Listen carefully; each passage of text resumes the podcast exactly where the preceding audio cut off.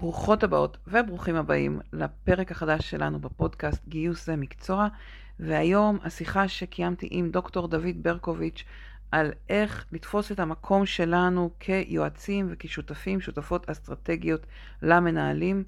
דוד פיתח את השיטה שהוא קורא לה No Bullshit Leadership, ובאמת הוא נותן לנו כלים להובלה אמיתית ולמנהיגות בארגון, פתיחה ומתחילים.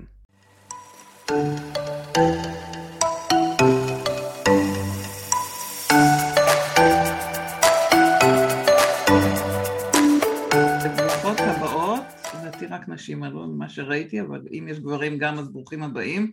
ארכדי פה. אה, ארכדי, סליחה, ארכדי ענן. אה, וברוכים הבאים וברוכות הבאות לכל מי שפה.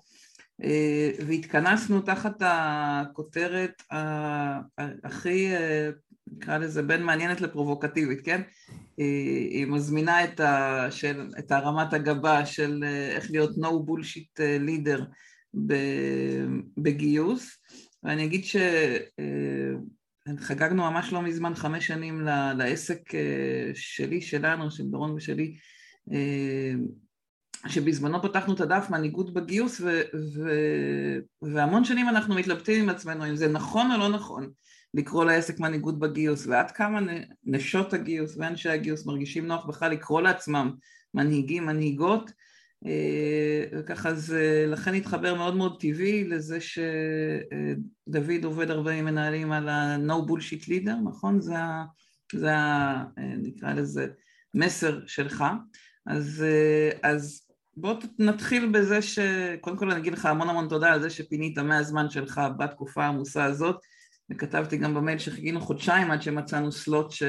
שפנוי, כי אתה באמת איש מאוד מאוד עסוק.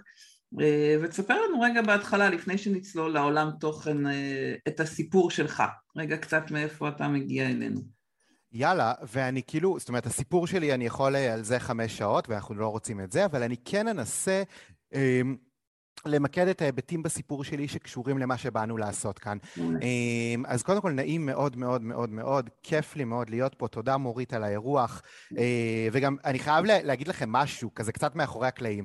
אין לכם מושג אין לכן מושג איזה עבודה מקדימה מורית עושה בוובינרים האלה, כדי להיות, אה, אני אגיד משפט שאני אומר הרבה בסדנאות והרצאות למנהלים, כדי להיות שווים את הזמן שלכם.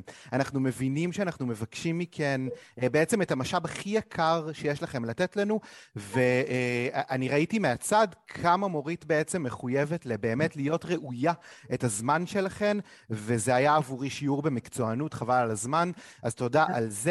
אמ, אז אני דוד, ואני עושה, אה, אם אני צריך לתת כזה את השם הגנרי של מה שאני עושה, אני עושה leadership training, אוקיי? זאת אומרת, אני עוזר אה, למנהלים אה, לעבוד יותר טוב, למנהלים, להנהלות, למנהיגים באופן כללי, להוציא יותר מהאנשים שהם רוצים להוביל ביום-יום שלהם. ולגישה שלי אני קורא No Bullshit Leadership, ו- וזאת הגישה שאני בעצם מטמיע או מלמד, והיום אנחנו נדבר על איך, היכול, איך אתן יכולות להיות No Bullshit Leaders בעולם הגיוס. איפה זה מתחבר לסיפור? הסיפור שלי. אני גדלתי דווקא בעולם האבחון והמיון, שהוא החבר הישן של עולם הגיוס. אה, עשיתי הרבה מאוד תפקידים בתוך העולם הזה, והיה לי נחמד, והיה לי טוב, והיה לי מקומות שהרגשתי בהם בבית. אה, אבל משהו לא הסתדר לי עד הסוף, ולא הרגשתי שאני מאוד נמצא במקום שהייתי רוצה להיות בו. Uh, למרות שזה היה תפקידים בכירים וזה, והכל היה בסדר. Uh, ואיכשהו הגעתי קצת, התחלתי להכיר קצת את עולם, את עולם השיווק, כי עבור המקום שבו עבדתי רציתי קצת ללמוד איך לעשות שם קצת שיווק ומכירות, על אף שבתפקידי הייתי פסיכולוג, ממיין וכו'. כשהתוודעתי לעולם השיווק ובכלל לעולם הזה של העסקים הקטנים, אז התייעצתי עם איזושהי מישהי בתחום הזה, אה, והיא הקשיבה לי, הקשיבה לי, הקשיבה לי, הייתה מאוד מנומסת, ואחרי שאני מדבר כזה על מה החברה עושה ומה אני רוצה לעשות ואיך אני רוצה להביא לידים וכל הדבר הזה, היא אומרת לי, אבל אתה לא אוהב בכלל מה שאתה עושה. ואני כזה, אה, מה? מי את ובאיזה חוצפה את בכלל מרשה לעצמך להגיד לי את זה אחרי רבע שעה שאנחנו מכירים. זה היה נראה לי נורא לא מקצועי ונורא חצוף וזה נורא הרגיז אותי, אה, והלכתי משם בזעם כמובן, בזה אני טוב, ו... אה, אבל, אבל האמירה הזאת המשיכה להדהד, זאת אומרת, היא המשיכה כזה לדקור אותי בקטנה מאחורה, ו... ואמרתי, אוקיי, אני יודע כבר שאני לא מאוד נמצא במקום שבו הייתי רוצה להיות, אוקיי? ואני רוצה להתחיל להתקרב לשם. וכדי לעשות את זה, אה, התחלתי לעשות את מה שאני קורא לו היום בדיעבד, לכתוב מה אני חושב בפייסבוק. אוקיי? זאת אומרת, התחלתי פשוט להשתמש בפייסבוק כפלטפורמה שבתוכה אני כותב מה עובר עליי ואני כותב מה אני חושב, ובגלל שאני לא בעל עסק עצמאי עדיין, ובגלל שזה לא תלוי בכלום, יש לי משכורת, הכל בסדר, אז מותר לי לומר מה אני חושב, ו- ויש לי המון המון חופש לעשות את זה. ומרגע שהתחלתי לעשות את הדבר הזה, פתאום התחלתי לראות איך החברה שאני רוצה להקים, או איך המיזם שאני רוצה לפתוח קורם עור וגידים ומתחיל להתהוות. אמ, ושם נולד העסק שנקרא בשם היצירתי דוד ברקוביץ', ו, אה, ו, ומשם אני לוקח את העולם של no bullshit leadership. זאת אומרת, היכולת שלכן, היכולת שלנו, אני אדבר בנקבה, בסדר? אה, היכולת שלנו לגדול כמנהיגות תלויה באופן עמוק ביכולת שלנו לומר באמת מה אנחנו חושבים ומה אנחנו רוצים. עכשיו, עוד רגע נדבר על עולם העבודה של היום וזה וזה וזה, יש לי שאלות של מורית, אל תדאגו, אני לא אסטה אה, מהתסריט כמעט אבל, אוקיי? אבל אני חושב שאם יש דבר אחד שמנהיגות צריכה להבין היום, זה שהיא תלויה ביכולת שלה לומר מה אנחנו חושבים, ולומר במה אנחנו מאמינים, ולומר במה אנחנו מכוונים. ויש פה כאילו מין מורכבות כזאת ששווה להתבונן בה. בעולם העבודה הנוכחי זה הפך להיות יותר קשה. יותר מאתגר, אבל באותה נשימה יותר קריטי. היכולת לומר את האמת בטענה שלי, וזו הטענה שאני בא להוכיח לכן היום, היא תהיה ה-game changer הגיוסי שלכם. אז... אתה חושב, uh... רגע, אני חייבת לעצור על זה. אתה חושב בטח. שהיום יותר קשה להגיד מה אנחנו חושבים חד... ממה זה היה פעם? חד משמעית כן, אני רואה את זה יום-יום. תראו, בפועל אני עושה סדנאות פיתוח מנהלים. אני פוגש בממוצע בשבוע עשר קבוצות מנהלים, פלוס מינוס, אוקיי? ו, אה, אה, ואני רואה את זה כל הזמן. אם נחבר את זה למה שקורה בעולם העבודה, המשאבי אנוש של אותם מנהלים אומרים להם כל הזמן, צועקים עליהם, שימור, שימור, שימור, שימור, שימור. למה? אוקיי? גל ההתפטרות הגדול וזה וזה וזה. אתם לא צריכים אותי כדי שאני אגיד לכם את המילים האלה, אתם מכירות את זה כבר היטב, אוקיי? אה, יש סכנת עזיבה נורא גדולה, כמעט לא משנה באיזה סקטור אתה נמצא היום. אנשים בוחנים מחדש את מציאות העבודה שלהם ומקבלים החלטות הרבה יותר אמיצות מבעבר. ובתוך זה, ה-HR שלי, אוקיי? אומרת לי כל הזמן, דוד, שימור, שימור, שימור, שימור. מה זה עושה לי כמנהל, ראש צוות, ראש קבוצה, מנכ"ל? מה זה עושה לי? זה מקטין באופן דרמטי את דרגות החופש שלי. כי אם אני כל הזמן עסוק במה אנשים יחשבו, אוקיי? ובאיך האמירה שלי תתאפס, ואני צריך עכשיו לדאוג יותר מהכל לשביעות הרצון של אנשים על מנת שלא יעזבו, אז דרגות החופש שלי קטנות באופן משמעותי, ויחד עם זה, או קטנה היכולת שלי לומר אמת בתוך התפקיד שלי. בפועל, מנהלים כיום והנהלות כיום וארגונים כיום מפחדים נורא לתסכל, מפחדים נורא לגרום לתסכול כי הם נורא מפחדים מעזיבות. כשאני פועל מתוך הפחד לתסכל, באופן די אוטומטי, היכולת שלי לומר אמת יורדת, תרד באופן משמעותי.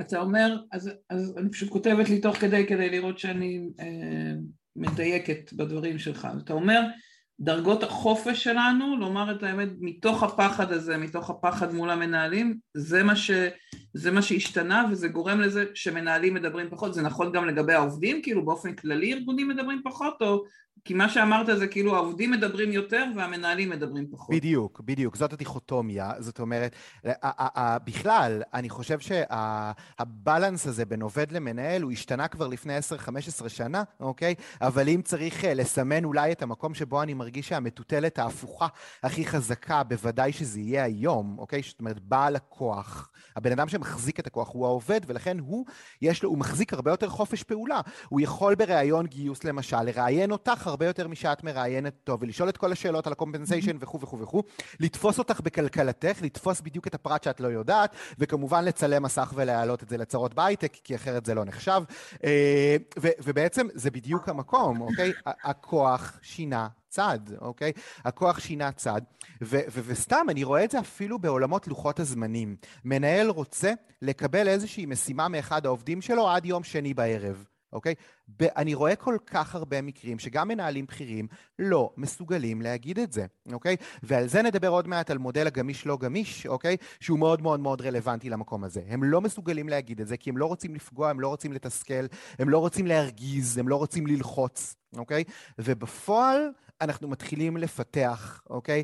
את הפרקטיקה הזאת שאני קורא לה בולשיט לידרשיפ, והטענה שלי היא שהיא הרבה יותר מסוכנת לשימור של האנשים שלכם מאשר ה-No Bullshit Leadership, על אף התסכולים שהוא יטמון בכלל. כלומר, לשמור את זה בבטן ולהגיד רק את מה שאני חושבת שלא יתסכל, זה, זה הסכנה. חד משמעית, ועוד מעט גם, ועוד מעט גם אני, אני ארצה רגע להוכיח לכם למה. כן, בוודאי. אז, אז בוא נחבר את זה רגע לגבי הגיוס, אם אתה ככה... כן. ו- ואני מזמינה, דרך אגב, תוך כדי, מי שרוצה לכתוב, אה, שרוצה, רוצה לכתוב שאלות, יש לכם את הצ'אט, אני אזמין אתכם להשאיר את המיקרופון סגור כדי שזה לא יעשה רעש, אבל אתם מוזמנים לכתוב תוך כדי וגם נפנה לשאלות אה, אה, בין לבין. אבל אני רוצה לשאול אותך איזה, דיברנו על השינויים אה, בשוק ואנחנו יודעים שהיום מצב הגיוס הוא נקרא לזה מאתגר או מורכב ביותר שהיה ever, בטח בישראל, בטח בכמה עשרות שנים האחרונות, 150 אלף משרות פתוחות אמרת, אנחנו יודעים שיש היום יותר משרות מגייסת ממשרות מפתחים, שזה בכלל בעיניי איזה דרמה מטורפת. ממש. אז, אז איזה סוג של... אה, ועדיין, אגב, יודעים מה, מה התפקיד, אני ביררתי את זה לפני כמה ימים, מה התפקיד שעדיין הכי קשה לגייס היום, שהכי, שלא הכי קשה, שיש חוסר הכי גדול? נו. מלגזנים. מלגזנים. כן. לא מפתיע. מדברים נכון. כל הזמן על העבודות הכי, נקרא לזה צווארון כחול, מול העבודות הכי הכי הייטק, בתור שני הקצוות ש... שהכי כן. קשה לאייש אותם, אבל... וכאילו ניקח את זה רגע, הרבה מהדוגמאות שלי הולכות להייטק באופן די אוטומטי, כי אני ברוב היום שלי עובד שם, אה, אבל, אבל דווקא אני בכוונה מדבר על המלגזנים שנייה, כדי להגיד שהסיפור שאנחנו מספרים פה הוא בכלל לא סיפור על הייטק, אוקיי? זאת אומרת, הוא סיפור רחב יותר באופן חד משמעי, ואסור, ואסור אה, אסור להגיד, אה, טוב, אצלנו זה אחרת, כי אנחנו בתעשייה אחרת, זה יהיה abuse מאוד מאוד גדול. לגמרי נכון, ודרך אגב ככל שאתה הולך ל- ללא הייטק ולעמותות ולגופים כאלה, אז עוד המודעות וההבנה שיש פה בעיה בכלל עוד לא התעוררה. וזה לפחות מהחוויה שלי. אז, אז בוא ניקח רגע מתוך, נקרא לזה, הסביבה שאנחנו מדברים עליה, איך לדעתך זה משפיע על המנהיגות הגיוסית, על האחריות של צוות הגיוס בארגון? כן. אה, אז אני אגיד קודם כל את זה. אתם יודעות את זה הרבה יותר טוב ממני, כי יושבים כאן, יושבות כאן הרבה נשות מקצוע מעולם הגיוס, אוקיי? אמ, אתן יודעות שהגיוס כרגע הוא הפך להיות, אוקיי? איזשהו מנוע צמיחה מרכזי של הארגון, נקודה, אוקיי? אם ניקח רגע את עולם היוניקורנים המטורף, אוקיי? הגיוס הכספי האדיר שנעשה הולך ברובו למאמצי הגדלת החברה מבחינת אנשים, אוקיי? הכסף הזה הוא לא הולך על, על, על marketing, הוא לא הולך על להביא עוד לידים, הוא לא הולך על, על, אה, על, לקנות אה, פיצ'רים חדשים למוצר, הוא גם לא הולך על לקנות עוד תתי חברות, הוא הולך בעיקר, אוקיי? על הגדלת התקנים ועוד משרות ועוד בני אדם. זה אומר שגיוס חד משמעי הפך למנוע צמיחה. עכשיו, למה, למה אני רגע, אה, למה אני מדגיש את הנקודה הזו? כי בעבר, אוקיי, ואפילו לא בעבר הכל כך רחוק, היינו מאוד רגילים, או השפה שהייתה מאוד שגורה, זה, להתייח... זה שמגייסת צריכה להתייחס למנהלים המגייסים או למי שפותח לה את התקנים בתור לקוחות, אוקיי? עכשיו, זה מייצר מערכת יחסים מאוד מאוד מסוימת. אה, אה, רגע, סליחה, צ'אט זה... אוקיי. זה מייצר מערכת יחסים כאילו מאוד מסוימת. זה אומר שאם אני, את, אתה הלקוח שלי, זה הופך אותי לספקית. ואם אני ספקית, אני צריכה להיות ב state of mind של מתן שירות, אני צריכה להפוך אותך ללקוח מרוצה. עכשיו, זה היה נכון לכמה שנים, וזו הייתה תפיסה שאני חושב מאוד עזרה לתחום להתפתח, אוקיי? ומאוד עזרה אה, למגייסות ככה לתפוס את התפקיד שלהם ולתפוס את המקום בתוך הארגון. אבל בואו נאמר עכשיו את האמת לאמיתה, אוקיי? הם לא הלקוחות שלכם יותר, ואתן לא הספקיות שלהם יותר. That ship has sailed. מרגע שהבנו שגיוס הוא כרגע מנוע הצמיחה המרכזי, אוקיי? לא רק שהם לא הלקוחות שלך, אוקיי? אלא נדרש ממך לתפוס את התפקיד שלך כתפקיד מנהיגות, בדיוק כמו ש-VP R&D לצורך העניין. בדיוק כמו שסמנכ"ל פיתוח, סמנכ"ל תפעול, סמנכ"ל מכירות ושיווק וכו', בדיוק כמו שהם תופסים את התפקיד שלהם כתפקיד שממש משפיע אה, אה, אה, על, על, על שורת הרווח של הארגון ועל המקום שהארגון אליו הולך, ככה בדיוק עולם הגיוס צריך לתפוס את עצמו. לא עוד... זה, סליחה, אני חייבת להבין, למה זה סותר בעיניך? כלומר, אם, אם מקור הרווח שלי זה העובדים שאני מצליחה לגייס, ויש לזה גם אה, צורך עסקי, אבל למה זה סותר את זה שהם הלקוחות שלי? אני חושב שלהתייחס למועמדים כלקוחות זה מאוד מאוד לגיטימי. להתייחס למנהלים כלקוחות, שם אני לא, רוצה לא להסכים. אה, לא, שאתה מדבר על המועמדים, אז אנחנו... כן, כן, לא, אני מדבר על המנהל המגייס, אני מדבר על הפנים-ארגוני, אוקיי? אה, שם אני עובד, זאת אומרת, כאן, וגם שם באתי לתרום לכם, כן? בעולם הפנים-ארגוני. בסדר גמור, זה אני מסכימה מאה אחוז. הלקוח הוא המועמד, הוא לא העובד, הוא לא המנהל. בדיוק, כן. בדיוק, אוקיי? ואני רוצה גם, אני אגיד איזה שנייה בצורה קצת יותר כאילו גסת רוח, אם תרשו לי, אוקיי? אתן לא עובדות אצלהם, אוקיי? אתן לא עובדות אצלם, אה, הם לא המעסיקים שלכם, הערך שלכם לא תלוי במה המנהלים שיש להם תקנים פתוחים חושבים על הביצוע שלכם, אוקיי? כשאנחנו מדברים על מנהיגות בתוך הדבר הזה, זה אומר שנדרש מכל אחת ואחד מאיתנו בעולם הזה של הגיוס להציב לעצמו יעדים, להבין לאן הוא מכוון, להבין נגיד איזה תפקידים שווה לשים עליהם רגע את הפוקוס ואולי איזה תפקידים לא, למרות שזה ייצר תסכול וחוסר שביעות רצון באזורים מסוימים של הארגון, ולהצליח לקדם את זה בצורה מאוד מאוד מאוד מאוד ברורה, מתוך עמדה של מנהיגה ולא מתוך עמדה של נותנת שירות ואפילו לא, אני רגע כאילו אגיד את זה, ואפילו לא מתוך עמדה של שותפה, אוקיי? זאת אומרת, אה, אה, זאת אומרת, בואו רגע, בואו שנייה כאילו נוציא את המקום ההיררכי של היחסים בינינו מהעסק, אוקיי? התפקיד שלכן זה להנהיג את עולם הגיוס בתוך הארגון. עולם הגיוס משפיע על הצמיחה.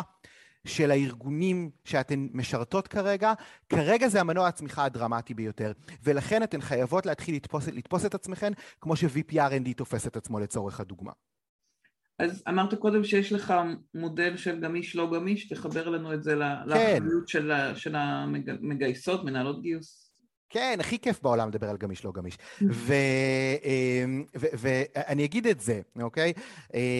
בפועל, דיברנו עד עכשיו על תפיסה, אוקיי? אם נרצה רגע להוריד את זה למטה ולנסות להבין כיצד התפיסה הזאת יכולה להשתרשר לאופן שבו אני עושה דברים בתוך היום-יום שלי, שם נכנס העולם שאני קורא לו גמיש לא גמיש. בפועל, אחד הדברים שאני אציע לכם לעשות, יועצים תמיד אומרים, הזמין, אבל זו מילה נורא מעצבנת בעיניי, אז אחד הדברים שאני רוצה שתעשו, בואו נעשה את זה ככה, אה, זה להתחיל לבחון ולהתבונן במס... המסרים שיוצאים לנו מהפה, אוקיי? ובואו ניקח רגע דוגמה, אוקיי? רואות את המסך, כן?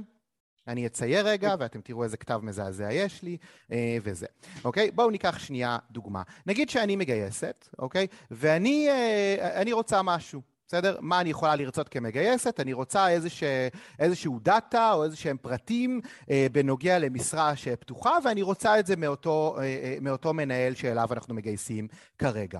אוקיי? עכשיו נגיד שכדי שאני אצליח לגייס באופן אפקטיבי, אמ, אני צריכה את זה, היום יום חמישי, אני צריכה את זה לשני בבוקר, אוקיי? כדי שאני אצליח כאילו להמשיך להפעיל את ה pipeline בצורה טובה, אני צריכה את זה לשני בבוקר. אז, אוקיי, כשאני חושבת על זה, אוקיי? אז אני צריכה לשאול את עצמי, האם הדרישה שלי הזו, אוקיי? אני צריכה דאטה מסוים ליום שני בבוקר, אני צריכה לשאול את עצמי, האם הדבר הזה שאני רוצה, אוקיי, הוא גמיש, או לא גמיש. מה הכוונה? אוקיי? האם הדבר הזה, אני רוצה את זה לשני בבוקר. אם זה יגיע בשלישי, זה סבבה, אוקיי? אם זה יגיע בחמישי, זה סבבה, אוקיי? או לא. או יכול להיות שאני צריכה את זה לשני בבוקר, כי אם זה לא קורה בשני בבוקר, אז יש לי שם בעיה רצינית, אוקיי? עכשיו, בפועל, מה קורה, אוקיי? בפועל, בהרבה מאוד מקרים, נגיד שחשבתי על זה בראש, ונגיד אמרתי, אוקיי, חשבתי עם עצמי, אני יודעת ששני בבוקר ייהרג ובל יעבור, זה הדדליין לדאטה שאני זקוקה לו. נקודה. ואי אפשר לזוז מזה. לא גמיש בשפה, בשפה שלי. ואז מגיע הרגע שבו אני צריכה לתקשר את המסר הזה החוצה, אוקיי? השלב הזה, השורה הזאת, שנקרא לה שורה מספר אחת, היא שורה שעוד לא קורית בחוץ, היא קורית בדיון הזה שנמצא ב, בין המנהיגה לבין עצמה בתוך הראש, אוקיי? בכלל לשאול את עצמי, האם זה גמיש או לא גמיש. נגיד שהחלטתי שזה לא גמיש, מגניב. עכשיו אני צריכה לפנות למנהל ולומר לו את זה, וזה יקרה בשורה מספר 2. בשורה מספר 2, מה מה שיקרה זה אני מתקשרת את המסר שלי החוצה, אוקיי? עכשיו, ואז אני רואה את המנהל במסדרון, ואני בדיוק רואה אותו בטלפון, והוא צורח על מישהו, ויש איזשהו גרסה, ויש איזה שהם באגים, ויש איזשהו משהו שקורה, וכל האירוע הזה כאילו, ואני באה אליו כדי להגיד לו, שומע, אני צריכה את זה עד יום שני בבוקר, ו, ואני רואה אותו נורא לחוץ ונורא עצבני וכו' וכו' וכו', ופתאום אני מרגישה איזושהי אי נעימות, אוקיי? אני מרגישה איזושהי אי? אני לא רוצה ללחוץ, אני לא רוצה להעיק, אני לא רוצה לא יודע מה, אוקיי? ואז מה אני עושה בטעות, אוקיי? אני מתקשרת מסר לא גמיש בצורה גמישה. אוקיי? איך זה יכול להישמע? זה יכול להישמע ככה, אוקיי? Uh, אתה שומע רגע, יש לי פה איזשהו עניין, בגלל שהתפקיד הזה נורא מורכב, אז, uh, ויש לנו שם לוזים מאוד מאוד צפופים, אז אני אשמח אם תוכל לפנות כמה דקות מזמנך כדי לתת לי את זה עד יום שני בבוקר, אוקיי? זאת אומרת, כשהבן אדם בצד השני שומע רגע את המסר, הדבר שיעבור לו בראש, שהיא רוצה את זה עד יום שני בבוקר, אני מבין, אבל זה גמיש. למה? כי לקחתי מסר שהוא היה לא גמיש כשדיברתי עם עצמי, אבל תקשרתי אותו החוצה בצורה גמישה. אז גם המענה שאני אקבל הוא יהיה מענה גמיש, אוקיי? עכשיו, מה יקרה בהמשך? יגיע יום שני, ואני לא אקבל את זה. נכון? כאילו, כי אתה יודע, היה לו עמוס והיה לו דחוף, הוא שחרר גרסה, והיו באגים, והיה, והיה סגר, והיה בידוד, וזה, אוקיי? אז, אז, אז אין מה לעשות, אוקיי? לא, לא נתן לי את זה ביום שני, אוקיי? ואז אה, פתאום כאילו יום שני אני, אני אגיע למשרד, אני אצפה לזה, אני אראה שלא קיבלתי את זה, אני אהיה עוד קצת אה, סובלנית, כי כאילו, אוקיי, אני יודעת שהיה לו סוף שבוע קשוח, ו, ואז יגיע יום רביעי, וביום רביעי אני אראה אותו יושב ואוכל צהריים אה, ארוך עם החבר'ה שלו, אוקיי? מהמחלקה. ואז, אוקיי, יכול מאוד להיות שאני אבוא לשם, ואז אני כבר אבוא קצת בפסיב אגרסיב, ואני אגיד, שומע? כאילו, איך אתה עכשיו כאילו שעה וחצי בצהריים כשאני מחכה לדבר הזה כבר מיום שני וכו' וכו' וכו'. בעצם מה עשינו פה, אוקיי? אני לא, מעולם לא תכננתי להתערב לו בארוחת הצהריים. זה היה מבחינתי לגמרי גמיש, כמה ומתי יאכל ארוחת צהריים, מה אכפת לי בכלל? גמיש לחלוטין. אבל בגלל שלא קיבלתי מה שאני רוצה, לקחתי מסר גמיש והעברתי אותו בצורה לא גמישה. אוקיי? ואז זה מקום שהיחסים שלנו בתוך הארגון והיכולת שלי למצב את עצמי כמנהיגה בתוך הארגון מתחיל להתבלבל. והקווים שבאמת עוזרים לנו לבסס no bullshit leadership בתוך הארגון הם הקווים האלה. לקחת מסרים גמישים ולהעביר אותם בצורה גמישה, אבל גם לקחת מסרים לא גמישים ולהעביר אותם בצורה לא גמישה. לצורך הדוגמה, אם אני צריכה את זה עד יום שני, זה צריך להישמע כמו אני צריכה את זה עד יום שני וזה לא גמיש. אני צריכה שהמילים שלי יהיו בהלימה אוקיי? לתקשורת הפנימית שהלכה לי בראש כשחשבתי על המשימה. ואני רוצה באמת שתתחילו להציע לכן, להזמין אתכן, להתחיל לבחון את עצמכן, ממש לראות את המסרים שיצאו לי מהפה, ולהתחיל לחפש את המקומות שבהן אין הלימה. המקומות שבהן אין הלימה זה לרוב מקומות שבהן אני חוששת מהמסר שלי. שאני לא רוצה להרגיז ואני לא רוצה לתסכל ואני לא רוצה לעצבן אף אחד. עכשיו, בפועל, כשאנחנו נעביר מסרים לא גמישים באופן גמיש, הסוף שלנו יהיה לקחת מסירים גמישים ול, ולתקשר אותם בצורה לא גמישה, אוקיי? זאת אומרת, אנחנו נקבל את ה-X הזה בחיצים שהוא X מאוד מסוכן לנו. ואני אגיד עוד משפט אחרון על הדבר הזה. הרבה אנשים רואים את הגישה הזאת כגישה נורא קשוחה, או כגישה נורא לא רגישה, אוקיי? ועל זה אני רוצה להגיד איזשהו דבר. 100% מהמסרים שיוצאים לי מהפה הם מתחלקים או לגמיש או ללא גמיש. אין באמצע, אין גם וגם, אין יותר, אוקיי? מאה אחוז מהדברים שיוצאים לי מהפה הם או גמישים או לא גמישים. זה אומר שאם הייתי כנה עם עצמי גם בשיח הפנימי, שורה מספר אחת, וגם בתקשורת החוצה, שורה מספר שתיים, אם הייתי כנה עם עצמי בנוגע לדברים שאינם גמישים, שיום שני זה ייהרג ובל יעבור, by definition בחרתי את כל שאר הדברים שיהיו גמישים. כי לא גמיש וגמיש שווה 100%. אז אם בחרת כמו שצריך את הלא גמישים שלך, בהגדרה בחרת גם את הגמישים שלך. לא גמיש, אוקיי? זה לא אומר שזה נוקשה, זה מאפשר חופש פעולה במקומות שאני כמנהיגה החלטתי שאפשר לאפשר בהם חופש פעולה. טוב, אז קודם כל זה מעלה לי המון שאלות לגבי התקשורת שלנו עם הילדים, שאיכשהו זה... חד משמעית, זה שם. זה שם, קבלו דוגמה. אני בחור דתי, אוקיי? ואנחנו שומרים שבת, ו, אה, ויש לי איזשהו עניין שכאילו הילדים שלי קמים בבוקר, כל בוקר, אז הם מדליקים את הטלוויזיה. הם קמים קצת לפנינו ומדליקים טלוויזיה. וזה נורא מעצבן, כי זה מעכב נורא את כל התארגנות הבוקר, ולשלוף אותה מהטלוויזיה זה בלתי נסבל. וכל יום אני אומר להם, לא להדליק טלוויזיה כשאתם קמים, לא להדליק טלוויזיה כשאתם קמים. הם מדליקים טלוויזיה כל יום ולא שמים עליי, חוץ מיום אחד בשבוע, והוא יום שבת. גם ההדר, בן הארבע, מבין שבשבת הוא, הוא קם ולא מדליק טלוויזיה. מה משהו בתדר, סליחה על הפלצנות, משהו בתדר של המסר עובר לא גמיש, אוקיי? ולכן אין שם ויכוח, אוקיי? זה בדיוק הסיפור. פנטסטי. Uh, לילית כותבת שזה מתחבר לה ל-radical uh, candor. לחלוטין. לחלוטין, לחלוטין, לחלוטין.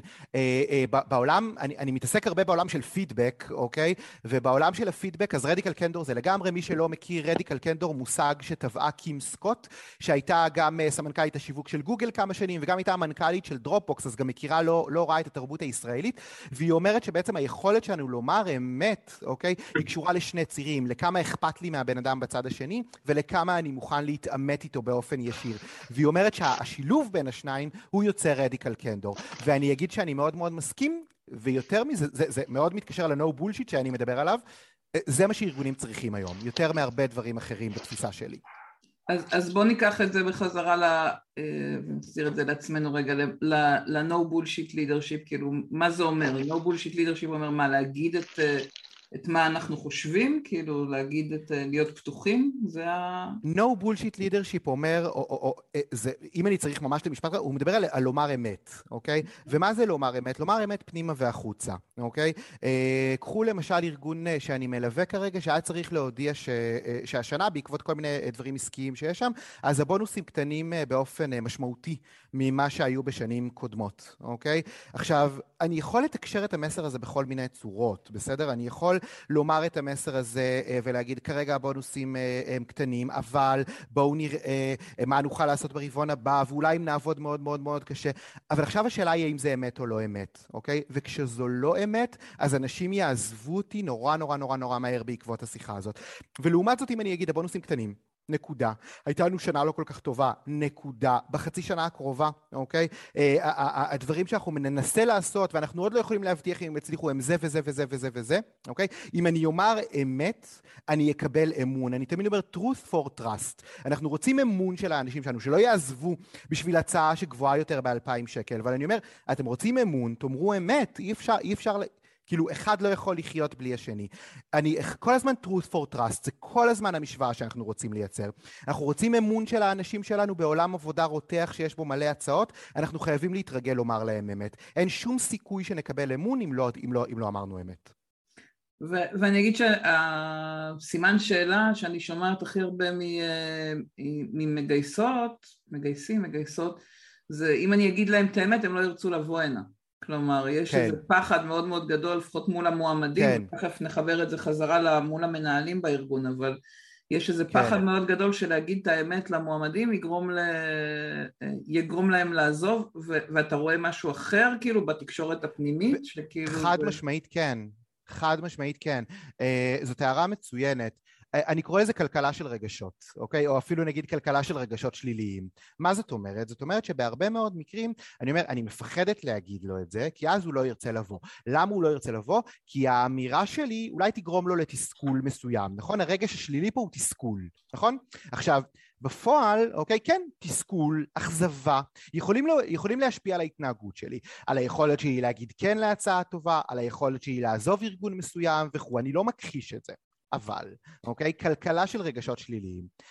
מחיר התסכול או מחיר האכזבה הוא קטן לאין שיעור ממחיר האי בהירות או האי ודאות, אוקיי? מה זאת אומרת? זאת אומרת שבפועל, אוקיי, בסופו של דבר כשאני מנסה לא לתסכל אותו, אני מתחילה לדבר פחות ברור. אני מתחילה למרוח יותר את הדברים, אני מתחילה ללטש את הפינות של המסרים שלי, אני מתחילה לומר פחות ופחות ופחות. ואז אולי אנחנו לא משלמים מחיר של תסכול, אבל אנחנו מתחילים לייצר אי ודאות, עמימות, אי בהירות, אוקיי? ובפועל, כשבן אדם יודע לאן הוא הולך, אז יש לו את האפשרות לבחור, והבחירה שלו מגיעה ממקום אמיתי ואותנטי. כשבן אדם לא מבין לאן הוא הולך, הוא מרגיש שמורחים אותו, ובעולם שיש מלא מלא מלא הצעות, למה שאני אלך למקום שאני מרגיש שלא בדיוק אמר לי את הכל, אוקיי? אנשים לא מפחדים להיות מתוסכלים, בואו, בואו נעריך את המועמדים שלנו, אוקיי? They can handle frustration, they can handle disappointment, הם יכולים להתמודד עם אכזבה ותסכול, אוקיי? הם לא יכולים להתמודד עם אי ודאות, אי בהירות ועמימות, כי אלה ישר במקום של המוח הולכים לאזורים של חוסר אמון, אוקיי? וזה הימור שאני בחיים לא ארצה לעשות על הקריירה שלי. ש... והמשלים של זה זה אם מח... הצלחת להיות לא עמום על משהו שהוא לא מדויק, אז דקה אחרי שהם ייכנסו הם יראו שזה לא מדויק והם יקומו ויעזבו, שזה בעצם חד משמעית, זה פשוט שקר, כן? אגב, בולשיט לידר הוא לא שקרן, הוא לא, הוא לא זה, הוא, הוא, הוא פשוט קצת מלטש את האמת, זה לא שהוא משקר, אוקיי? הוא פשוט חשוב לו נורא ללטש את האמת, כי הוא פוחד נורא מהתסכולים. אז, אז, אבל חד משמעית, זאת אומרת, ברגע שמכרנו מוצר לא אמיתי, אגב קמפייני מיתוג המעסיק היפהפיים שאנחנו רואים, אבל שאין בשר מאחוריהם, אוקיי? שאין אמת, שאין בשר מאחוריהם, הם, הם כאלה שייצרו, אגב, בתוך הארגון הם מייצרים ציניות אדירה, אוקיי? אה, אבל גם מחוץ לארגון, בואו, זה בלוף שסופו להתגלות, הוא מתגלה נורא נורא מהר. הקהל שלנו חכם מאי פעם. אז בואו נחזור רגע לעבודה הפנימית בתוך הארגון מול המנהלים המגייסים. ואני חושבת שאחד האתגרים אה, הבאמת אה, משמעותי זה שהרבה מהמגייסות הן לא בהכרח מנהלות, הן לא בהכרח למדו אולי לנהל, ויש שם, אה, וגם אלה שכן אה, צריכות להתמודד באמת בתוך סביבה ואתגרים עסקיים מקצועיים מאוד מאוד גדולים. אז, אז מה הכלים שהיית ממליץ למגייסות, מגייסים וכמובן מי שמנהל את הצוותים כדי לרתום את המנהלים, כדי להצליח לייצר שם את השיתוף פעולה הפנימי או לבנות את המנהיגות האישית בתקופה כזאת מורכבת ובכלל. כן, כן. אה, איזו שאלה כיפית. אז אחד אני אגיד, אוקיי? אחד אני אגיד, אה, אה, זה, זה הסעיף הקודם, בסדר? זאת אומרת, אחד זה כל הסיפור הזה של הגמיש הלא גמיש. בניית המנהיגות הפנימית שלי והמיצוב שלי כמגייסת בתוך הארגון תלוי באיכות המסרים שיוצאים לי מהפה, וכאן אני ממש רוצה שתיקחו את הגמיש, אתם מסכימות איתי, אתם לא מסכימות איתי, לא משנה, בסדר? קחו את זה ותתחילו לבחון את עצמכם בשבוע הבא, זאת המשימה. זה אחד, אוקיי? שתיים אני אגיד, אפשר, את, את סעיף שתיים בואי נחלק לשתי רמות, רמת הצוות, רמת החברה, אוקיי? אספר לכם סיפור. אה, כמו שאמרתי, עושה פיתוחי מנהלים, אה, נשות משאבי אנוש מדבר בנקבה בגלל רבים, רבות, אוקיי? אה, נשות משאבי אנוש מתקשר, יש לי שיחות טלפוניות להיכרות, אוקיי? אה, לא יודע מה, בין שלוש לשש כזה, זה הטווח, בשבוע, אוקיי? הדבר שחוזר על עצמו בצורה אה, אה, מאוד מאוד מאוד מאוד חזקה שמפריעה לי, אוקיי? היא שאשת משאבי האנוש מתקשרת לספק חיצוני, אני כמו מועמד לצורך העניין, אוקיי? והיא צריכה להציג לי מה החברה עושה, אוקיי? אה, היי, אז אנחנו סייבר אמו, ואנחנו עושים איזשהו סייבר בתחום הזה, ואז היא אומרת, ואני רוצה קורס פיתוח מנהלים ל... ל... ל... ואני כזה, רגע, רגע, לא, אל תלכי כל כך מהר, אוקיי? כאילו, שנייה. בואו כאילו נייצר לעצמנו את הארבעה חמישה משפטים שבהן אני יודעת להלהיב ולהתלהב מה-value שהארגון שאותו אני משרתת כרגע מביא לעולם, אוקיי? Okay? אני יכול לספר לכם שעבדתי אה, עם איזושהי חברת גיימינג, לדעתי, לדעתי ה-HR שלהם פה, אוקיי? Okay? עבדתי עם איזושהי חברת גיימינג, לא גיימינג של הימורים, אלא גיימינג של fun, ללא כסף אמיתי, ו... ופגשתי את קבוצת המנהלים, ובואו, החבר'ה האלה התביישו במה שהם עושים, אוקיי? החבר'ה האלה התביישו במה שהם עושים. סיפרתי להם שאחד, לבת הגדולה שלי יש טלפון לראשונה, ואחד הדברים שכרגע מבססים את הקשר שלי עם בתי הגדולה, זה זה שהיא מלמדת אותי אה, לשחק Brawl Stars, שזה משחק בלתי נסבל, פשוט יורים כל הזמן בהכל, אבל, אוקיי, אחד הדברים שכרגע עליהם בנוי הקשר הזה, זה שאנחנו משחקים ביחד Brawl Stars, אני מהטלפון שלי והיא מהטלפון הטלפון שלה, מישהו יצר את האפליקציה הזאת, נכון? מישהו דואג להוסיף לה כל הזמן עוד דמויות כדי שזה ימשיך להיות מעניין, מישהו מאפשר זמן, איכות או דרך לתקשר בין הבת שלי לביני, אוקיי? כשנכנסת לגיל ההתבגרות המאתגר. אם זה לא value אז מה כן? ואני אומר, ברמה הראשונה, כדי לבסס את עצמי כמנהיגה בעולם הגיוס בתוך הארגון שלי ומחוצה לו, אני חייבת לדעת להלהיב בנוגע למוצר שלי, נקודה, אוקיי? והמוצר שלי זה המוצר, זה המוצר שהארגון מייצר. כמה פעמים שמעתי משפטים סתומים, לא סתומים ברמת הטמטום, סתומים ברמת הכאילו לא, literally, אה, סתומים, mm-hmm. אוקיי? אנחנו עושים eco uh, system של market place, של סייבר, של uh, uh, זה, פיפפה, לעוד כמה ראשי תיבות. יכול להיות, אוקיי, שמתכנת ה Java הממוצע מבין אותך, אוקיי? ועדיין למוח שלו, אפילו אם הוא יודע למה את מתכוונת, ברמת הפעילות המוחית זה לא חודר לאמיגדלה. האמיגדלה היא האזור במוח שלנו שמאבד רגשות, אוקיי? ו, והוא האזור, והוא אחד האזורים המשפיעים. כשהאמיגדלה עובדת, אוקיי? אז היא מצליחה כאילו לייצר הולכה חשמלית לקורטקס הפרפרונטלי, ולכן גם להשפיע בצורה יותר חזקה על עמוד השדרה ועל מערכת העצבים, כלומר על התנהגות, אוקיי? כשאני מעבירה מסרים שלא מדגדגים את האמיגדלה, כי הם בראשי תיבות, כי הם במילים מאוד מאוד מאוד מאוד כלליות, אני מניעה לפעולה פחות את הבן אדם שממולי. זה לא משנה אם הוא מנהל מגייס, זה לא משנה אם הוא מועמד, זה לא משנה, זה לא משנה בכלל. אנחנו לא יודעים, זה, זה עובד על כולם, כי לכולנו יש אמיגדלה, I sure hope. Okay? אז, אוקיי? הדרך, אז הדרך הנכונה היא לדבר בשפה יותר רגשית, היא להסביר את זה בשפה יותר, אה, אה, נקרא לזה ברורה. לאן... אני אגיד יותר מברורה, אוקיי? Okay? נמוכה, נמוכה, דברו למטה, בסדר? דברו למטה. אל תגידו לי את כל... גם אם כולם יודעים למה אתם מתכוונים כשאומרות אקו סיסטם, אל תגידו לי eco system. eco system לא מזיז לאמיגדלה שלי. זה לא מרגש אותי, זה לא מעניין אותי, זה לא מדגדג לי, אוקיי? את, את, אנחנו רוצים להניע לפעולה את הבן אדם בצד השני. אחד מהשיעורי בית, אוקיי? אחד מהשיעורי בית פה, זה ללכת ולבדוק למה המוצר שלי מגניב, אוקיי? ואם צריך לדבר עם יוזרים, אוקיי? אה, לדבר עם אנשים שעושים שימוש במוצר, לדבר עם לקוחות הקצה שלנו, אוקיי? בואו, כמה מגייסות, אוקיי? כמה מגייסות מדברות ביום יום שלהם עם לקוח הקצה שנהנה מהשירותים שהארגון נותן. אני יכול לספר לכם אה, שיש לי צוות שעושה לי תיאום, אוקיי? זאת אומרת שעושה לי יומן, אה, כי אצלי זה כאילו מאוד מורכב מכל מיני סיבות שרובן קשורות בטמטום שלי, אבל, אה, אבל יש לי צוות שעושה לי יומן, ו... והן תמיד מדברות עם המשאבי אנוש. אני מדי פעם מחבר אותן גם למנהלים שחווים את הסדנאות שלי. מדי פעם אני רוצה שהם ישמעו את החוויה שלהם. מדי פעם אני מבקש ממנהל שהיה בסדנה להקליט לי הודעה קולית של דקה כדי שאני אשלח לצוות שלי. זאת אומרת, נורא נורא נורא נורא חשוב לי, אוקיי? לחבר את כל מי, ש... את כל מי שכאילו שותף בחברה הזאת, לחבר אותו ללקוח הקצה, לנהנה, אוקיי? למי שבסוף נהנה מהמוצר. כי זה מה שהמועמדים שלכם רוצים לשמוע בסופו של דבר. הם רוצים להיכנס למקום שמביא פוזיטיב value למישהו. זו קלישאה, אבל היא נכונה, אוקיי? אז, ו... כן. שנייה רגע, אז א', חזרנו עוד פעם לתקשורת מול המועמדים, אז אני צריכה שתחבר את זה לתקשורת מול המנהלים. כותבת פה שיבולת לדבר בגובה העיניים, או שירלי הוסיפה להשתמש, אה, לבוא מהחוויה האישית של השימוש במוצר. אני אוהבת את המשפט בזכות המוצר שלנו, מה קורה, כאילו לתרגם את זה לפרקטיקה של מה הולך לקרות, אה, דוד ישחק עם הבת שלו, אבל אה, זה בזכותה. אבל אני אומרת, רגע, תחבר לנו את זה לאיך איך המשפט הזה או היכולת כן. שלי להציג טוב את המוצר משפיע על הקשר עם המנהלים המגייסים בתוך הארגון. כן, אני אגיד, אני חושב שאחד האנשים שחוטאים באותה שפת על כזאת, היא שפה של ראשי תיבות ודה דה דה, זה המנהלים המגייסים, אוקיי? Okay. אוקיי? Okay? ואז אם אני כמגייסת מגיעה, אוקיי? Okay? אני חייבת ללמוד היטב על התפקיד ועל הצוות, אוקיי? Okay? אני חייבת להבין בדיוק מה קורה שם ומה עושים שם.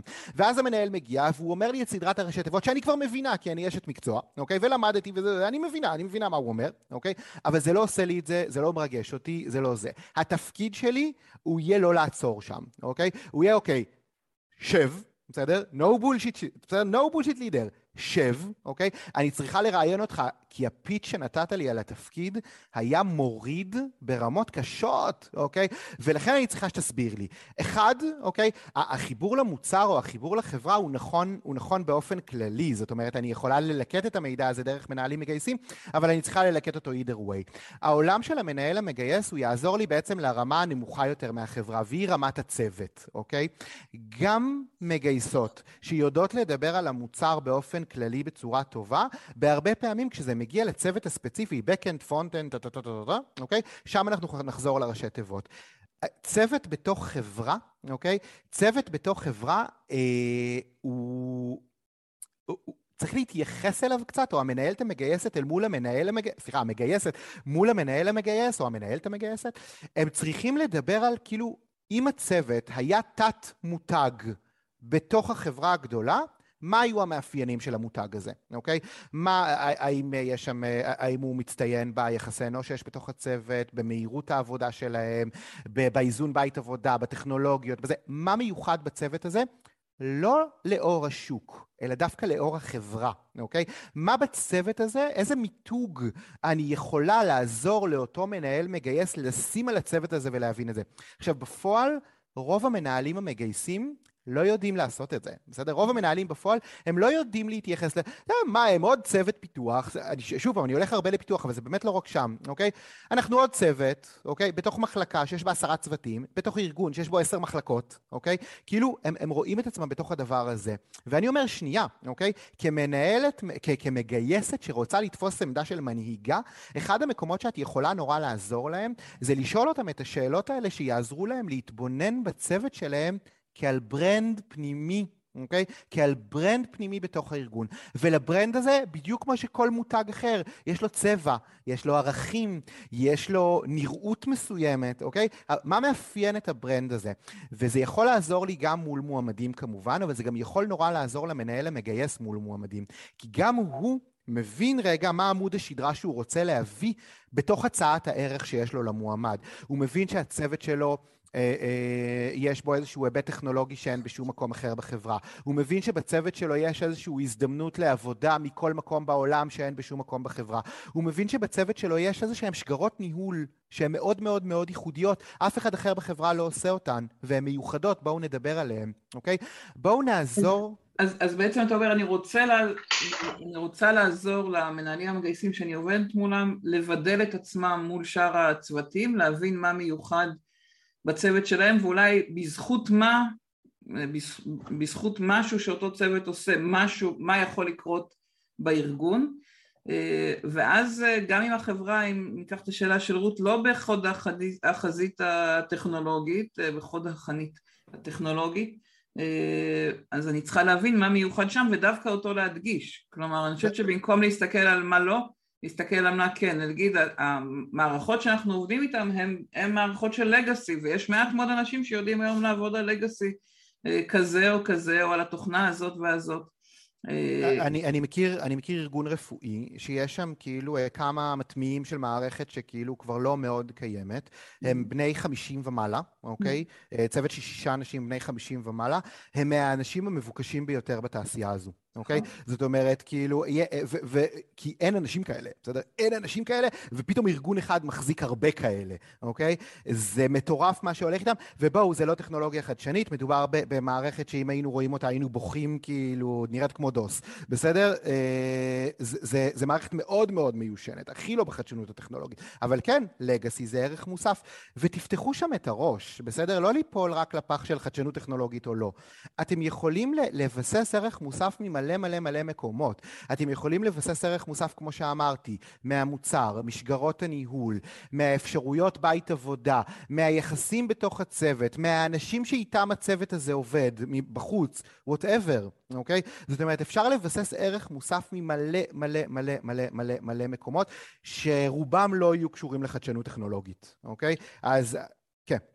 אז אתה אומר שהשיחה של המגייסת, מגייס, מנהלת גיוס, עם, המנהלים המגייסים בעצם אחת המטרות שלה אם אני מבינה אותך נכון זה להבין למה כדאי למישהו לבוא לעבוד דווקא בתפקיד ובצוות כמובן ובארגון הספציפי הזה. כלומר לייצר את המשפט שניים שלושה שגם המנהל יכול להגיד אה, מנהל מנהלת וגם אנחנו יכולים להגיד בתוך תהליך הגיוס. ועצם השיחה הזאת בונה את המנהיגות שלי. כלומר את ה-no bullshit leadership מעצם זה שאני שמה דברים על השולחן ואני לא נבהלת מזה שזה לא אה, בחוד החנית הטכנולוגית, אני אומרת, למרות זה בואו נדבר על למה כן כדאי לבוא הנה, מה כן חיובי פה. אה, נכון. זה בעצם איזה, איזה הובלה של שיח ש, שאני מסכימה איתך לגמרי שלא קורה ברוב הארגונים וברוב הצוותים. נכון, הבולשיט לידר, מה היא תעשה? בסדר? הבולשיט לידר, מה היא תעשה? היא תראה שהצוות מעפן בעיני המנהל ובעיניה, אוקיי? ואז היא תכתוב במודעת גיוס, אוקיי? לחברה צעירה משפחתית ודינמית, אוקיי? לצוות שנמצא בחוד החנית הטכנולוגית, והבלוף הזה, כמו שאמרנו קודם, יתברר מאוד מאוד מאוד מאוד מאוד במהירות. אבל אם היא תגיד, רגע, אוקיי? שנייה, זה לא חוד החנית הטכנולוגית, אבל אני עכשיו מבינה שאני מנהיגה, ולכן כחלק מתפקידי כמנהיגה, אני הולכת לקחת את המנהל הזה יד ביד, אוקיי? ולסייע לו להבין את הערכים המוספים שאכן קיימים בו. האם אלה יהיו ערכים מוספים שידברו לכולם? לא, אוקיי? לא. ממש לא. No bullshit leader is all about differentiation. בסדר? No bullshit leader מבינה שהיא לא פונה לכולם, היא, מביא, היא, היא פונה למי שזה מדבר אליו. ולכן מותר לי לומר אמת, ומותר לאמת שהיא לתסכל חלק מה, מהמועמדים הפוטנציאליים. זה ממש בסדר, אוקיי? אבל למועמדים שהערכים המוספים שאני אתקשר יעבדו להם, אוקיי? הם יהיו המועמדים שכאילו ה-time to hire יהיה, יהיה גבוה, ה-retention יהיה, יהיה מעולה, אוקיי? זאת אומרת, אני אייצר שם מסלול של כנות ואמת וחיבור אמיתי, שיש לו סיכוי להחזיק הרבה יותר מ... מכל העולם הזה שאני קורא לו ביקר בטר סטרונגר, בסדר? זאת אומרת, כאילו יותר, יותר, יותר, יותר, יותר, מאוד כמו שכולם עושים. שזה בסוף מייצר לנו מסלולים נורא נורא קצרים. אני יכול להרחיב את זה אם זה לא היה ברור. אה, לא, א', אני חושבת. אני חושבת ש, שזה מאוד מוכר לכולנו כשאנחנו מסתכלים מהצד על הארגונים שהם אה, כזה וואו מה אנחנו טוב ורוב מי שנמצא פה לדעתי אומר לעצמו טוב אבל אנחנו לא גוגל או אנחנו לא אינטל או אנחנו לא הארגונים האלה הביגר בטר אז איך אנחנו יכולים, מה כבר אנחנו יכולים לעשות? ויוצא לי לשמוע הרבה ממגייסות שאומרות לי אה, ממש אפילו הבוקר הייתה לי שיחה כזאת שאמרו לי אה, אבל אנחנו לא איזה משהו משהו, כאילו אנחנו לא משלמים הרבה, אנחנו לא עושים איזה משהו מאוד דרמטי, כאילו יש איזו הקטנה כזאת של הערך של עצמנו, של הארגון, איזה מין ויתור כזה מראש. כן. ו- ואני אומרת, ו- וזה נשמע שיש פה קודם כל איזושהי עבודה אישית שצריך לעשות לפני שבכלל אני יכולה ללכת ונקרא לזה להנהיג מישהו, לא? ממש, כי הקטנה הזאת, מה היא עושה, אוקיי? היא גורמת לי להגיע לסיטואציות התקשורתיות היומיומיות שלי, להגיע אליהן עם חשש, בין אם זה עם, ה, עם, עם, עם, עם מנהלות ומנהלים שאני כאילו עובדת איתם בתוך הארגון, או בין אם זה מועמדים.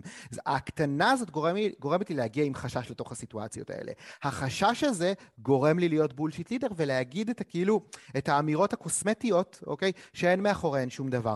ו, ובעבודה הפנימית הזאת, אוקיי? אני אצטרך כאילו קצת להחליף שם את העדשה ולהגיד, אוקיי, בסדר? אני מבינה שחלק מהתפקיד שלי זה להבין מה אני כן מוכרת פה, אוקיי? מה הערכים המוספים שכן נמצאים פה, ואנחנו נגלה, אוקיי? אנחנו נגלה, ושלא כולם הולכים למקום שמציע להם את המשכורת הגבוהה ביותר, אוקיי? ולא כולם הולכים למקומות הגדולים והמוכרים ביותר, ואני יכול לספר לכם כאילו מהזווית האישית שלי, אוקיי? אחד מהמקומות, ואני לא רוצה לחטוא בשמות וכו', אבל אחד מהמקומות שאני רואה בהם אה, נהירה החוצה מאוד מאוד משמעותית, זה הגמפות, אוקיי? זה כאילו, זה כאילו גוגל, אמזון, טה טה טה טה. יש משם נהירה מאוד מאוד מאוד חזקה. פתאום אנשים נמאס להם, והם הולכים לסטארט-אפ קטן, שמשלם פחות, אופציות שאין להם שום סיכוי, בעוד שבואו, המניות של גוגל, אנחנו יודעים כאילו כמה הן שוות, בסדר? ו- ו- ועדיין הם בוחרים לעזוב, אוקיי? ועדיין הם בוחרים כאילו לנצל את התקופה הזאת כדי ללכת ולמצב את עצמם כאנשים משמעותיים יותר במקומות אחרים. למה? כי הם מבינים שלמשל בגוגל, אני כבר לא משפיע על ה end user כמו שרציתי, אוקיי?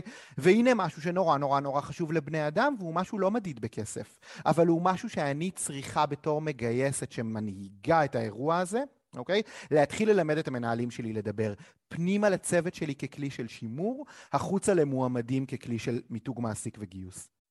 אז, אז אם אני לוקחת רגע את מה שאתה מתאר, יש לנו, אם אני מבינה נכון, יש פה כמה מדרגות, אה, נקרא לזה רגע בשיח הפנימי, כי איכשהו יותר אה, אה, בולט לי ממה, ש, ממה שאתה אומר. יש פה איזשהו מקום ראשון שבכלל להגיד, אוקיי, אני, יש לי מה לעשות. כלומר, להפסיק לתפוס את עצמנו כקטנה כזאת, אחת שעושה מה שאומרים לה, ושבקצה נקרא לזה שרשרת המזון, איזה. אחד, בכלל להבין שאני איזושהי סוג של לידר, גם אם אני המגייסת הכי צעירה שהרגע נכנסה לארגון, דרך אגב, מגייס, מגייסת, כי אפשר לעשות שינויים גם אה, מהיום הראשון שנכנסים לארגון וגם אם הרגע נכנס ולא היה שם אף אחד קודם יש המון המון שינוי שאפשר להביא. וגם אם זה בצוות של עשרים איש. יש המון שינוי שהבן אדם הבודד יכול להביא ודיברת קודם על עצמך בתור בן אדם בתוך הארגון. השלב השני זה בכלל לתפוס את עצמי כ... אה, כשאני תופס את עצמי כלידר, לא להיות בולשיט לידר, לא להיות אחד שאומר רק את הדברים היפים והנכונים וה... רגע, נפתח פה רגע. השלב שאליו אנחנו מכוונים זה ה-No bullshit leader, זה, זה להיות אה, אחת שבאה ככה עם המסרים שאנחנו מדברים עליהם, אה, שמה את הדברים על השולחן, רותמת אותם, נותנת להם את הכלים והמילים, אבל יש פה אה, כמה מדרגות כאלה שצריך לעבור, קודם כל עם עצמי כדי שאני אוכל לצאת עם זה החוצה, נכון? ממש כן, ואני אגיד שה-No bullshit leader הוא גם בסעיף הראשון, אוקיי? זאת אומרת, גם בסעיף של ביסוס הערך, גם שם יש את המקום של אמירת עצמי. אמת, כן. בדיוק. של אמירת אמת, במקום כאילו להילחם כזה על, ה, על הזה. עכשיו, אה, זה מזכיר לי מאוד מושג שבאמת לקוח מעולם השיווק, ואני חושב שהוא מושג מאוד מאוד מאוד רלוונטי לכאן, והוא האוקיינוס האדום והאוקיינוס הכחול. אה, בעצם, כשאני מנסה, כשאני כזה אה, מתבאסת על הזה, ולכן מנסה כאילו לשחק את אותו משחק שכולם מסביבי משחקים, אני נמצאת באוקיינוס אדום. אוקיינוס אדום הוא, הוא נהיה אדום, המים בו אדומים, כי כולם נושכים אחד את השני. ואז אם אני לא הכי גדולה והכי חזקה, עם הכי הרבה תקציבים ומשאבים, הסיכוי שלי לשרוד בתוך האוקיינוס הזה הוא סיכוי נמוך. הדבר הזה שמורית ואני מציעים לכן לעשות היום, אוקיי, הוא לעבור לאוקיינוס כחול. מה זאת אומרת? זאת אומרת להפסיק לשחק את המשחק של מי, למי יש יותר גדול, אוקיי? ומי הכי גדול ומי הכי חזק ומי שופך את התקציבים הכי גדולים, אלא לעבור למשחק אחר, אוקיי? לערך מוסף שאת מאמינה שמייחד את הצוות או את הארגון, לא משנה באיזה רמה אנחנו מדברים, ואז את נמצאת באוקיינוס כחול, אוקיי?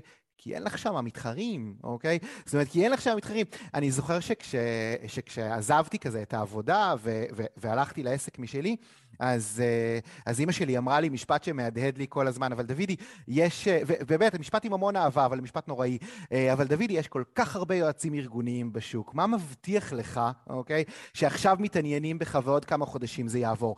ובאמת, אני פגוע עד היום, אבל, ועד היום אני כזה כל כמה חודשים אומר, זהו, לעולם נגמר ממני, וזה, ותסמונת המתחזה וכל הדבר הזה, קורה לי ממש הרבה, ו, ואני חושב שכאילו, כאילו המקום שאני כל הזמן כאילו חוזר אליו, זה המקום של הערך המוסף הייחודי שאני מעניק, המקום שבו אני אוקיינוס כחול, אוקיי? אף אחד לא יותר טוב ממני ב... אוקיי? אני לא, לא אשלים את המשפט, זה עדיין לא אירוע שיווקי. אבל, אה, אבל, אבל כאילו אני יודע מה הערך המוסף שלי, ואני כל הזמן מחדד אותו, ואני כל הזמן מדבר אותו, אוקיי? זאת אומרת, אני מדבר אותו עם הצוות שלי, אה, עם, עם, עם היועצים הפרילנסרים שאני מגייס בשנה האחרונה. זאת אומרת, אני כל הזמן מקפיד שזה יהיה בפרונט של מה שאנחנו עושים. אנחנו לא חברת ייעוץ ארגוני, אוקיי? ואנחנו גם אפילו לא חברת פיתוח מנהלים. אנחנו חברה שמסייעת לכל מי שתופס מעצמו מנהיג. להשיג, לומר אמת, אוקיי? ובתוך זה אני מרגיש שאני באוקיינוס כחול, אוקיי? ו- ואם אני, אני אומר אנחנו חברת ייעוץ ארגוני, יופי, אוקיי? אני מתחרה בגדולים וחזקים ממני, הסיכוי שלי הוא אפסי, אוקיי? זה נכון ברמה העסקית שיווקית וזה בהחלט יהיה נכון ברמה הגיוסית. פנטסטי. אז, אז א', יש לנו שבע דקות, אז אם יש אה, שאלות שאנשים רוצים כן, אה, לכתוב, אנחנו רוצים שאלות. מוזמנים, או לפתוח מיקרופון, רק תגידו לנו שאתם רוצים. וכתב פה שגיא מאוד מאוד נכון שאת ההקטנה הזאת או את השיחה הפנימית הזאת אם היא אה, אה, פחות אה, נקרא לזה אטרקטיבית אז גם המועמדים קולטים. כלומר זה, זה, לא, זה משהו שאפילו אם אתה רק אומר את זה לעצמך בתוך הראש משדר, זה משדר החוצה ו, ואין דבר בעיניי יותר גרוע מלהיות בגיוס ולשדר החוצה אצלנו לא ממש מיוחד, אצלנו לא ממש טוב, אצלנו זה כמו כולם, כאילו. כן, and you're fooling nobody. בסדר? זאת אומרת, ואנחנו לא עובדים על אף אחד, גם כשאני חושבת שאני מסתירה את זה היטב, וגם כשזה, שגיא אומר או אומרת, זה עובר באנרגיות, אוקיי? זה עובר באנרגיות בצורה שלא ניתן, אי אפשר לפספס את זה. אם את לא מתלהבת, אוקיי? מהמוצר, מהצוות, ממה שיש לך להציע, אוקיי? אז זה יבלוט. ומותר לך לא להתלהב, אבל לכי חפשי משהו שילהיב אותך. בסדר? זאת אומרת, מותר לך להגיד, אוקיי, זה מעפן וזה, אבל אז המקום שלך כמנהיגה. אז המקום שלך לשבת עם אותו מנהל או מנהלת, ו- ו- ולהגיד, בוא, בוא, בוא, בוא נחפש את החוט הזה שאפשר למשוך אותו, את הקצה חוט הזה שאני יכולה לעזור לך למשוך אותו. אין לכם מושג כמה ערך מוסף זה ייתן להם, הם לא חושבים על עצמם בכלל בצורה הזאת, אוקיי? זה, מקו, זה פגישה שהם יצאו ממנה, והם אמרו, התפוצץ לי המוח, בקטע טוב, אוקיי? אה, כאילו זה היה mind blown ברמה של מעולם לא חשבתי על הצוות שלי כברנד פנים ארגוני. איזה כיף, תודה. כזה, זה מה שאתם תקבלו. כלומר, אתה אומר זה ש...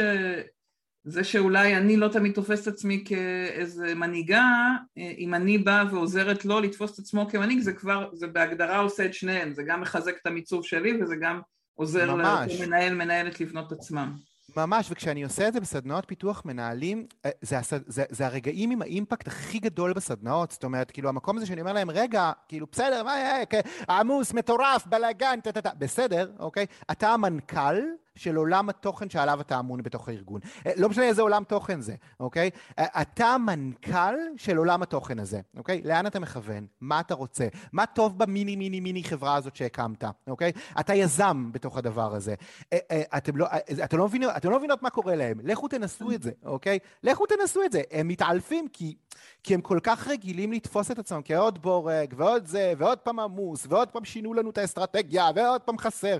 טה-טה-טי-טה-טה, הם לא רגילים לחשוב על עצמם כמנכ"ל. כשאני אוקיי? מתחילה להתנהג כמו no bullshit leader, אני מתחילה by definition לגדל no bullshit leaders. יש לזה אדוות, אוקיי? זה לא אומר שוואלה, אני עומדת על שלי ואני אומרת לא גמיש כמו איזה... אה? זה אומר שאני גם מלמדת אחרים ומעניקה להם את הרשות להיות bullshit, no bullshit leaders, אוקיי? וזה אולי בעיניי אחד הערכים הכי גדולים שאתם יכולות להציע למקומות שאתם עובדות כרגע. אני יכולה לשתף משהו, איזה ניסיון אישי? בטח, מיכל, דברי. אז uh, אני חייבת לציין, לפני שלוש שנים כשהגעתי לאמדוקס הייתי מגיעה למנהלים, והיו נפתחות משרות אצל מנהלים שכבר 15 ו-20 שנה בארגון, ואחת ל, אחת לדור נפתחת להם משרה. הייתי מגיעה לאותם מנהלים, קודם כל כמובן מציגה את הטרנדים של השוק, והייתי מנסה להבין עכשיו, הוא היה מספר לי, מתאר לי את הדרישות היבשות, הייתי מנסה להבין עכשיו, יוסי, עכשיו אני רוצה להבין, אני מועמדת חיצונית, אני רוצה להבין למה, תשכנע אותי למה כדאי לי לבוא אליך. הרבה פעמים הייתי תופסת אותם ואומרים לי, וואי, מיכל, את שואלת אותי כזאת שאלה, כאילו, אני לא יודע מאיפה הבאת את זה, אבל לא, אני, אני לא מתחילה לעבוד על המשרה, לא מתחילה לייצר, אה, לא, לא פרסום ולא להביא מועמדים עד שאני לא מבינה. לא גמיש. עד שאני לא מבינה למה כדאי לי כמועמדת חיצונית לבוא אליך, בוא תשכנע אותי. ובאמת, כמו שאמרת, הייתי גורמת להם בהתחלה לתסכול, וקצת להפעיל את הראש, וקצת להפעיל את גלגלי השיניים, ולנסות להבין באמת איזה added value אתה מייצר לקהל שבחוץ. זו דוגמה מהממת. אני חושב שהיא כאילו כוללת בתוכה כמה דברים שדיברנו עליהם. אחד, לא אכפת לי לתסכל אותך כי אני לא עובדת אצלך. אתם מבינים? כאילו, אתה, אתה לא הלקוח שלי ואני לא הספק שלך, אוקיי? אז סבבה, אתה תהיה מתוסכל מהתהליך איתי, אוקיי? סגור, אבל אני מאמינה כאשת מקצוע שאני עושה הדבר הנכון. שתיים, אוקיי? יש פה את ה vibe הלא גמיש הזה. לא מתחילה לגייס עד שלא מבינה. שלוש, יש פה את המקום הזה של מציאת הערך, אוקיי? אה, וזה, נכון. וזה מאוד מאוד יפה. אני חושב מאוד מאוד, אה, אה, אם אני רגע רוצה רגע להתייחס בהקשר הזה לשאלה של שרון, אוקיי? אשמח לכלים איך לרתום את המנהלים ולגרום להם להבין שהאחריות על איתור מועמדים מחדשים מעליהם. אני אגיד לך, אני אגיד לך שתי מילים שכאילו אני רוצה שתוציאי מהטקסט הזה. שרון זה, אה, זה, זה היא, אוקיי? אה, שתי מילים שאני רוצה שתוציאי מהטקסט הזה. לגרום ולהבין, אוקיי? את לא גורמת להם שום דבר ולא אכפת לך מה הם יבינו. ואני בכוונה אומר את זה שנייה בגסות, אוקיי? השאלה היא מה את דורשת מהם, אוקיי? אם את אומרת לי, אחריות על איתור מועמדים חדשים היא גם עליהם, זה אומר שלך יש דרישה מהם להביא לך איקס לידים חדשים בחודש, למשל, אוקיי? האם אי פעם הצבת להם יעד במקום הזה? מדובר על התפיסה שלך את עצמך כמנהיגה של האירוע הזה. את לא גורמת לאף אחד שום דבר, אוקיי? אבל השאלה היא כמה הדרישה יוצאת ממך בצורה שהיא ברורה, לא גמישה, אוקיי? ועם vibe של מנהיגות בתוך הדרישה הזו, אוקיי? אה, אה, הם לא, לא אכפת לי מה הם מבינים, אכפת לי מה הם עושים בסופו של דבר, אוקיי? אם אנחנו אומרים שחלק מהגדרת התפקיד שלהם, אוקיי? זה להביא לידים למועמדים חדשים, אוקיי? אז אני רוצה יעד במקום הזה, ואני רוצה את זה מדיד, ואני רוצה את זה מנוהל, ואני רוצה את המנכ"ל אומר אמירה על זה. וזהו, אוקיי? זה לא כל התורה כולה, אבל זה חייב להיות השלב הראשון. ואפילו אם לא אומר, ויש עוד כאלה שלוקחים את זה עוד צעד מלא רק המנכ"ל אומר איזו אמירה, אלא המנכ"ל שם את היעד ואת המדדים ואומר לסמנכ"לים שלו אני הולך למדוד אותך כל חודש והתגמול שלך אה, והבונוס שלך השנתי יהיה קשור לזה של כמה מועמדים חדשים הצוות שלך הביא בשנה הזאת. וגם ראיתי ארגונים כאלה ששה, שהמנכ"ל שם יעדים לסמנכ"לים סביב זה וזה באמת להוביל מול המנכ"ל שינוי כזה זה, זה ownership אה, מלא, וקודם כל זה אומר שיש פה גם עוד נושא שאפשר לדבר עליו, שזה תמיד, אה, אני אוהבת שאנחנו מסיימים ככה עם, אה, עם סימן לבאות, מה שנקרא, טיזרים. ולילית כתבה מתי יש סדנת המשך להתאמן על no bullshit leadership, אז זה, זה כבר אומר ש... אני יכול רגע שיווקי? ש... בוודאי שאתה יכול שיווקי, וגם שיש פה משהו שאפשר, שצריך את האימון ודורש את לחלוטין. התחזוקה. אז בוא ת... לחלוטין. לגמרי, לגמרי, וגם נשלח לכולם את הכישורים אליך, אז... אה. באפריל, באפריל או עוד מעט, אוקיי? אה, אני משיק לראשונה בחיי העסק שלי, אה, כזה הרצאת דגל, אוקיי? יקראו לה כמובן No Bullshit Leadership, אני עובד עם איזושהי כותבת שהיא לא אוהבת את השם, אנחנו נראה, אבל, אבל באפריל, זאת אומרת, הדבר הזה יוצא כתוכן שעומד בפני עצמו. היום No Bullshit Leadership, זאת אומרת, זו גישה שמאפיינת את כל הכלים שאני מלמד. ממש ממש ממש ממש בקרוב זה יהיה תוכן שגם יעמוד בפני עצמו עם כל הכלים בתוכו, אה, וזה יהיה מרגש מאוד, ואני סופר אשמח שתהיו חלק מזה. איזה יופי. תודה דוד, ואנחנו נשלח קישור תודה. אליך לכל מי שנרשם והיה פה, ואני מאוד שמחה, תודה לכל מי שכבר כותבות וכותבים, אתם מאוד מאוד מוזמנים לכתוב ככה איך היה לכם. ואם אתם רוצים לראות את דוד עוד פעם, כדי שכבר נשריין לנו ביומן... ומה לקחתם? איך היה לכם זה נחמד? מה לקחתם זה יותר נחמד. לגמרי. מה לקחתם ומה היה לכם הכי משמעותי ככה מכל השיחה ברמה האישית, ואני אשאיר ככה גם את הצ'אט עוד קצת פתוח, שתוכלו להרגיש נוח לכתוב, אה, ואני יודעת שכולם רצים הלאה לזום הבא. חמישי אז, שמח, בואו נגיד את זה. חמישי שמח, לא חמישי. שבוע טוב, שבת שלום שתהיה לכולנו. מאיה הולכת לתת לדירקטור התוכנה יעדים, קדימה מאיה, איזה כיף. לכי על זה. איזה יופי. אורית אומרת שהיא לוקחת ארבעה-חמישה משפטים לנסח באופסייט, כיף, איזה יופי, מסרים לא גמישים, אומרת הילה. אה, מעולה, איזה כיף. מנהיגות תלויה ביכולת לומר מה אנחנו חושבים.